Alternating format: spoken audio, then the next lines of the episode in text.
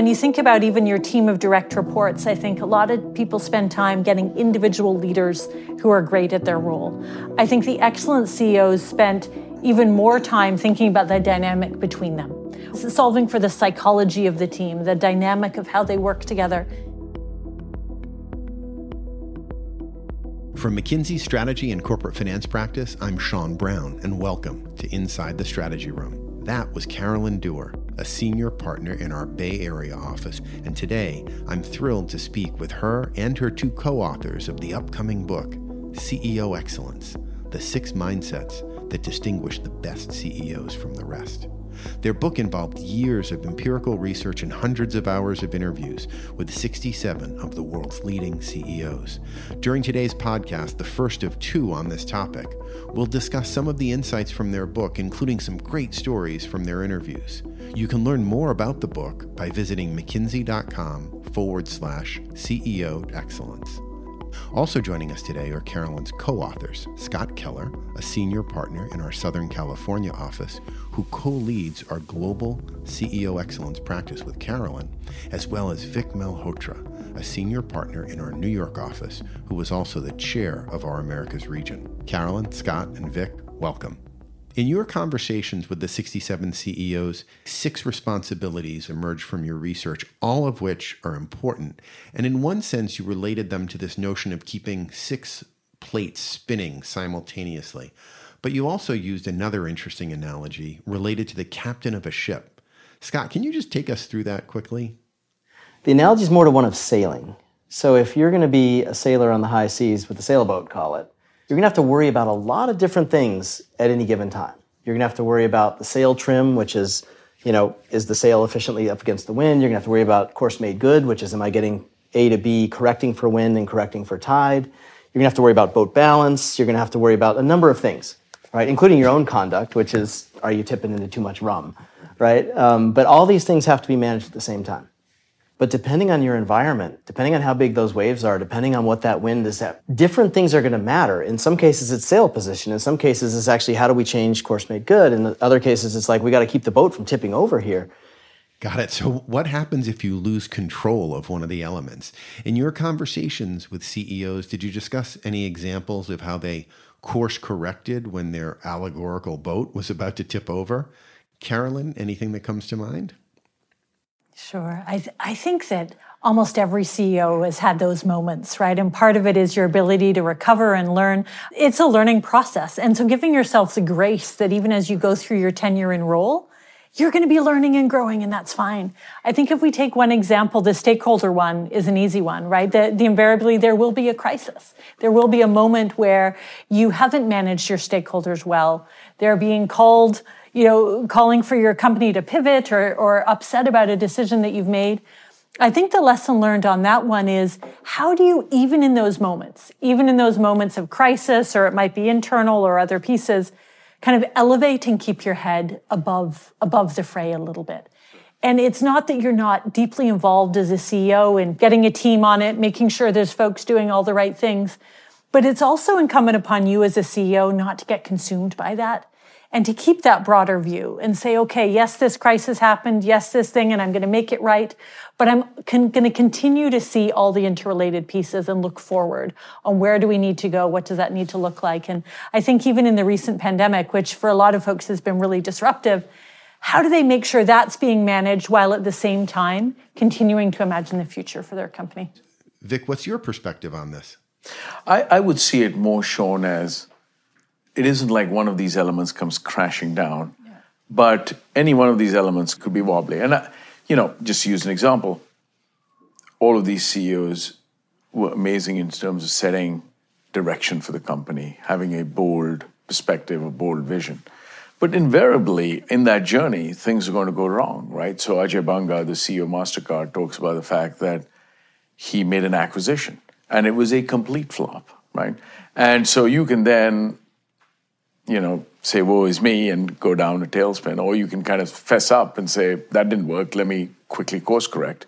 And so you, you'll have wobbles, and the real question is how quickly do you deal with the wobble? And, uh, and they're pretty darn good at dealing with the wobbles, is what it comes down to. And maybe another just quick example Marillyn Hewson shared with us a, a wonderful story where, um, wonderful in the end, fortunately for her, this was when Donald Trump was the president elect, and he tweeted out while she was on a customer visit overseas F 35 costs out of control. You know, American dollars are going to be spent better and taxpayers' money is going to be better spent, you know, when I take office, right? And the share price of Lockheed Martin tumbled $4 billion in a day. So basically, they did what anyone would do is they got in front of the press, they explained their situation, that they are looking after costs, they're doing their best, they're going to meet with the president, you know, et cetera, et cetera. So she met with the president uh, when she got back, and she thought she had everything sorted with him because she explained the cost. She said, I'm going to give you my personal guarantee that we're going to keep costs down. And she thought, good. Sure enough, another tweet. I've asked Boeing to price out the Super Hornet um, against the F 35, whose costs are out of control. And she's thinking to herself, didn't we just have that? I thought we're good. And then she got her trusted advisors together and they just took stock. What's going on here? And what they did is they, they realized they were thinking about it through the lens of the Trump administration. They weren't putting them, themselves in his shoes in this case. What's he trying to do with this? Is he really trying to attack the F 35 program, or is he trying to send a message to taxpayers that your money is going to be well spent and I'm going to be focused on defense? Well, if that's what he's doing, we want him to be focused on defense and we want their taxpayer money to be spent well. How do we get on the same page with him in that messaging? And then a, another meeting happened. In fact, there were headlines after that. You know, Marillyn Hewson turns Trump from foe to friend, and he commented on her deal making capability in a positive way, which for the, the guy who wrote The Art of the Deal is a pretty big compliment. And so that's just another example of start with why. Start with why. Put myself in their shoes. Uh, it sounds from these stories that resilience is also a crucial characteristic for these successful CEOs. Carolyn, can you just lay out what role resilience plays within the six mindsets that you lay out in the book? It's funny. I, I, find it hard to separate resilience from servant leadership as well. I think they're they're mixed because I was struck by the number of most of the CEOs that we spoke to. They didn't grow up sort of in a life of you know, ultimate privilege, right? Uh, many of them never imagined themselves to be a CEO, and in fact, some of them started on the shop room floor or in you know the front line of their organization and worked their way up. And so I think the resilience and the grit started early, right? And if anything, maybe that's why they became CEO as opposed to something that they just developed once they were there. Uh, and it was mixed very much with a humility right on i'm here to serve the organization i'm here to serve the customers that we're fulfilling their needs and i think those two go together right if you're grounded in the purpose of your organization, what you're trying to achieve, it just gives you energy and strength to navigate the storms, right? And to and to manage through those wobbling plates. And also the humility to know that you don't know everything. And in those moments of crisis, are you reaching out for help? Are you learning? So I think those character qualities are mixed together. And in my mind, at least, quite different from what you might expect of the sort of charismatic, I know everything CEO, you know, that, that might be the popular myth. Scott, uh, let's turn to you. Many CEOs leaned heavily on advice from their boards to help them manage through the COVID pandemic. Can you share how the best CEOs approach board engagement in your experience, especially in navigating crises? And if you could share any interesting anecdotes uh, from your interviews, that would be great. Yeah, I mean, I think one of the differentiating mindsets that the great CEOs have towards their boards is instead of a mindset that says I need to manage the board or the board's kind of a you know a necessary evil in my life or something like that. They actually think no, no, no. This is a incredible resource, which is actually quite inexpensive for me to tap the wisdom of. And so my role is to help the board help the business. And so whether it's in times of crisis or not, I mean, a time of crisis example would be um, Ken Chenault at American Express where he talked about the advice the board gave him during the global financial crisis of 2009 2010, drawing on that expertise. But the reason that expertise was there to draw on to begin with is a thoughtfulness around the board composition. So great CEOs start to think about here's the big, bold strategy I have. Do we have the right composition of the board to be helpful in that regard? And they work with their lead director, they work with their chairperson. And over time, they evolve their board. And you know, the best time to fix a roof is while the sun's shining, right? So you actually by the when a crisis comes, you have a cybersecurity expert who you can lean on, or you have an expert in China who you can lean on, or whatever it might be. So, I would say that's kind of the spirit underneath uh, how people use their board. And and one differentiator for uh, the CEOs we interviewed relative to what we see as a very significant pattern with most CEOs. Most CEOs are about how do I how do I get through my board meetings? How do I minimize the time? Let me make sure they've got enough information but not too much. Uh, you know, it's kind of that mindset of I just got to kind of manage my way through it, right? As opposed to this is an amazing resource, and and this is this, so there's quite a stark difference between these 67 CEOs and their embrace of the board as a valuable resource, someone they can lean on, someone where there's expertise and trust. And uh, Andrew Wilson uh, from Electronic Arts had a great quote where he said it's something along the lines of if you have a great board, you can get some really great perspectives that you just cannot get anywhere else, right? And they can provide that perspective in a moment of crisis or in a moment of opportunity. So this is not a, just a crisis issue. In the moments of opportunity, when you're thinking about that next S curve in your strategy, they can be, be there for you. And uh, I, I would say that this was perhaps the dimension where you'd see a real bifurcation between the excellent CEOs and the ones that are perhaps a little less excellent, that they, they, they use the boards quite differently. Well, Sean, maybe just to pick up a link between those two questions, because you kind of asked about resilience, and then you asked about how boards played into it. And I guess I do think resilience, personal resilience, also stems from having a few other things in place. So, one is you do have a kitchen cabinet, so to speak. If we go back to Andrew Jackson's kind of, you know, the, the group that met in the kitchen instead of the formal cabinet that he had to give him the real scoop, that kitchen cabinet is often a source of just unfiltered truth, right? And, and is helpful in the resilience chamber in terms of you kind of know what people are thinking, even though they're not necessarily telling it to you. So you're going to be less surprised. You can act on it early. You can, you know, whispers before screams type stuff. There's also you know, in the scheme of personal resilience, a focus on I do need to have a functioning family life and spouse yes. if that's in my life, but they tend to that in a way that they can sort of have that balance in their life, right? And they might even choose the neighborhood they live in to be a neighborhood that keeps them a little more grounded, but it's sort of like a, a resilience building um, thing. And the last thing, and I'm going to share this, it's that there were CEOs who said, look, my faith, my faith in God is what gives me a strength. Uh, it gives me a foundation. It gives me a, a perspective that helps me not get caught up in the role, you know, and some of the CEOs talked about how they, they come into their office and they look at the chair and they say, people are going to talk to that chair today. They're not going to be talking to me as a person. I need to sit in that chair and I need to do the right thing, but I'm, I don't need to, I can't mistake the two, right? And I can't wear everything that that chair needs to wear personally. Thank you, Scott. Um, in the section of the book where you talk about mobilizing their leadership team, you say, Imagine how hard physics would be to study if particles could think. How do the successful CEOs get the independent, high performing leaders on their team to all coalesce around a key idea, theme, um, priority, a direction, a purpose? Because ultimately, with a diverse leadership group, you often get a diversity of opinions and diversity of ideas. Carolyn, do you want to take a, a, a cut at that? Mm. When you think about even your team of direct reports, I think a lot of people spend time getting individual leaders who are great at their role. I think the excellent CEOs spent even more time thinking about the dynamic between them. What is solving for the psychology of the team, the dynamic of how they work together? you know, the classic story I know you love to tell is the um, the men's Olympic basketball team. Bunch of great players on it, right? And in their early prep for the Olympics, I mean, truly the greats of the world, they lost their first scrimmage game against a college team. Now, the coach saw that it was about to happen. He saw that they weren't gelling as a team, and he literally had the greats of the sport all together out there on the court.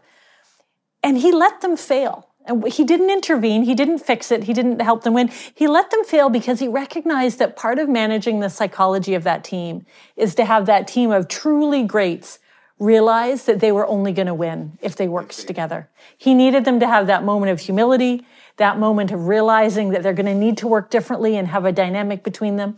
And I think we've seen the same with CEOs, right? Really investing genuinely in the operating model of the team. How do we make decisions? How do we show up for one another? What do we spend our time on?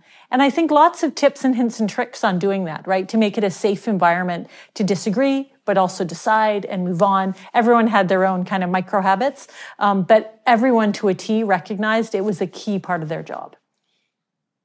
I think in some ways, this is a, a function of you get in the role and you recognize very quickly that you're not actually running a business. You're not actually doing any, you've literally lifted up a level. And you now, Satya Nadella talked about um, how the job is lonely at that level because no one who reports to you sees what you see, and no one you report to sees what you see. I think you realize that when you, you, you know, your leverage comes not just from the individuals in these roles, but you're running the firm. And so you actually need people in these roles to be one firm players. You need, and it was incredible how often we heard the word, you know, one Lockheed Martin, Team Caterpillar, the, the Atlas Copco nationality, all these kind of ways of talking about your first team is the top team. There is no escaping that if you're working for one of the greatest CEOs. And they're going to imp- impart that psychology in all sorts of different ways. I love the way um, Lilach Asher Topilsky, who late leads the Israeli discount bank, or did, she's retired now. She talked about, like, my team, we were the fist we knew that no a one tight was, fist. a tight fist. Yeah, it was like, and no one's going to get between the cracks between the fingers because it all starts here with us as the fist. In that visual, that's her managing the psychology of the team, where everyone's like, yeah, yeah, we're going to do the, the fist. That's good. And I think CEOs in that role, in that lonely role, start to think about, okay, I'm going to find ways, and they're going to look for opportunities and be present in the moment to take opportunities to shape the psychology of the team, to coach the team, to to remind them that this is where it starts and we are one team all managing the firm because I can't do it alone. Uh, you know, I remember Bill George saying like I needed my team to be enterprise leaders. That was his term for one team because I needed their help, you know, but they can't help if they're just running their own business. The one nuance I would add here though is the team is incredibly important. Your ability to motivate the team is incredibly important. Your ability to reach down deep in the organization and motivate others, your ability to understand where value is created and therefore do you have the right people in those roles. Those are all incredibly important levers. But there are also things, we shouldn't confuse that with the great CEOs not owning certain things that are incredibly critical to the organization. So, direction setting, right? Obviously, lots of people have input into direction setting, right? But ultimately, this is something I, at least in the interviews we did, many of the CEOs owned. In many instances, they were part of a small group conceiving about where they wanted to go. When Satya Nadella wanted to push for the cloud, it wasn't like he had 300 people in the organization pounding the table saying, We're going to do that. When Ajay Banga said, We're going to go out there and cannibalize cash, because let's not think about Visa as the competitor, let's cannibalize cash it wasn't like there were 100 people there, right? You know, these, these, that's where the vision comes in. That's where the boldness comes in, which often requires that individual, perhaps with some support from a small team, maybe some advice and so on, getting there. But that isn't a bottoms up effort, right? So we ought to, we ought to distinguish between you empower and you create greatness in your team to go get things done. But that top level direction setting, so key for the CEO to own. Building on that, you think about the quote from Ed Breen, right, who was a three time CEO. He's now been CEO for 23 years um, at, at DuPont and Tyco before that. He said there's 15 decisions he's made in his 23 years that really matter. I mean, of course, you make decisions every day, but at least in 15 moments, it was a decision that only he could make as the CEO. And frankly, he was out there ahead of the organization saying, no, this is where we're going to go. Um, and those are incredibly value creating pivots when you get them right. They don't just tell people that's Yeah, where we're going and agree expect them to follow. Yeah, yeah. So there is a, and they don't have degrees in this, but you know, the, the psychologists do experiments that point to the methods that these CEOs use. So an example experiment, which some people may have heard, but it's basically researchers get a large group of people into a room and they say, We're going to run a lottery. And so here's your lottery ticket. In half the room, they give a lottery ticket that has a number on it, like any lottery ticket would. The other half of the room, they give a blank piece of paper and they say, Write your number between 1 and X, and that's going to be your lottery ticket number. And they give them a pen too. So then they go up to pull the winning ticket and they say, Wait, time out. We're going to give you a chance to sell us back your lottery ticket. The question they're trying to ask is, how much more do you have to pay that group who wrote their own number versus that group who were handed a number. Now, most people will say, well, probably that group who wrote their own number because they're somehow emotionally attached. And that is true, right? By the way, an economic rationalist will tell you there is no higher probability of winning. So that is, yeah, exactly. that is irrational, yeah, first right. of all. And there's probably more duplicates on this side, so actually have less chance, so they you should be less attached. The winnings. Right. Yeah. So, but you know, people get the human side of it. I think the most interesting question is yeah, but by how much?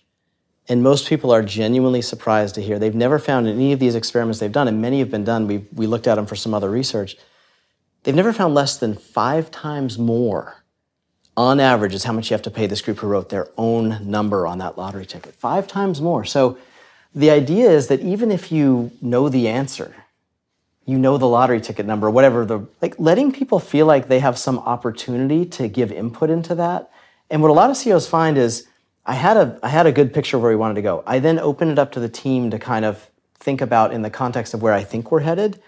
What do you think? Give us feedback. Let's make us better. But it wasn't just opening it up on where we're going to take the company. It was no, no, we're going to kill cash. But what do you think of that, and how would that work? And they actually find it gives them a better answer to open that up, and it builds that ownership. And then they'll open that up to like let's let's get the top 300 involved. And the question is less about write your own lottery ticket around whether kill cash is a good idea as a strategy for MasterCard. It's write your own lottery ticket around what's your role in helping us kill cash. And again, ownership, ownership, ownership. And that allows you to then mobilize an organization, back to your point before, which we should credit Murray Gell-Mann for the quote, the Nobel laureate physicist, for that, you know, imagine how hard physics would be if particles could think. These are some of the methods that CEOs use to kind of break through that challenge, right? This was awesome. I just want to say what a pleasure it was. Um, th- thank you, Scott, Carolyn, and Vic, for joining us today on Inside the Strategy Room. And to our listeners, we hope you enjoyed this first part of our discussion on the mindsets and practices of the world's most successful CEOs. In our second and final part, we'll discuss how the pandemic has revitalized certain aspects of the CEO role and some of the author's personal takeaways from their extensive CEO interviews. CEO Excellence publishes on March 15th and will include a link to the book website at mckinsey.com forward slash CEO Excellence. We'll also include the link in the show notes for today's episode. As always, we'll share a transcript of this conversation on the Inside the Strategy Room podcast collection page at mckinsey.com slash ITSR, where you can also easily explore our library of more than 100 previous episodes. If you'd like to share feedback or an idea for a future podcast, please email us at inside the strategy room at mckinsey.com. Finally, if you'd like to receive alerts on our latest insights, you can sign up on our podcast collection page, again at mckinsey.com slash ITSR. You can follow us on Twitter at MCK Strategy or connect with us on LinkedIn on the McKinsey Strategy and Corporate Finance Practice page. Thanks again for listening. We look forward to having you join us again soon inside the Strategy Room.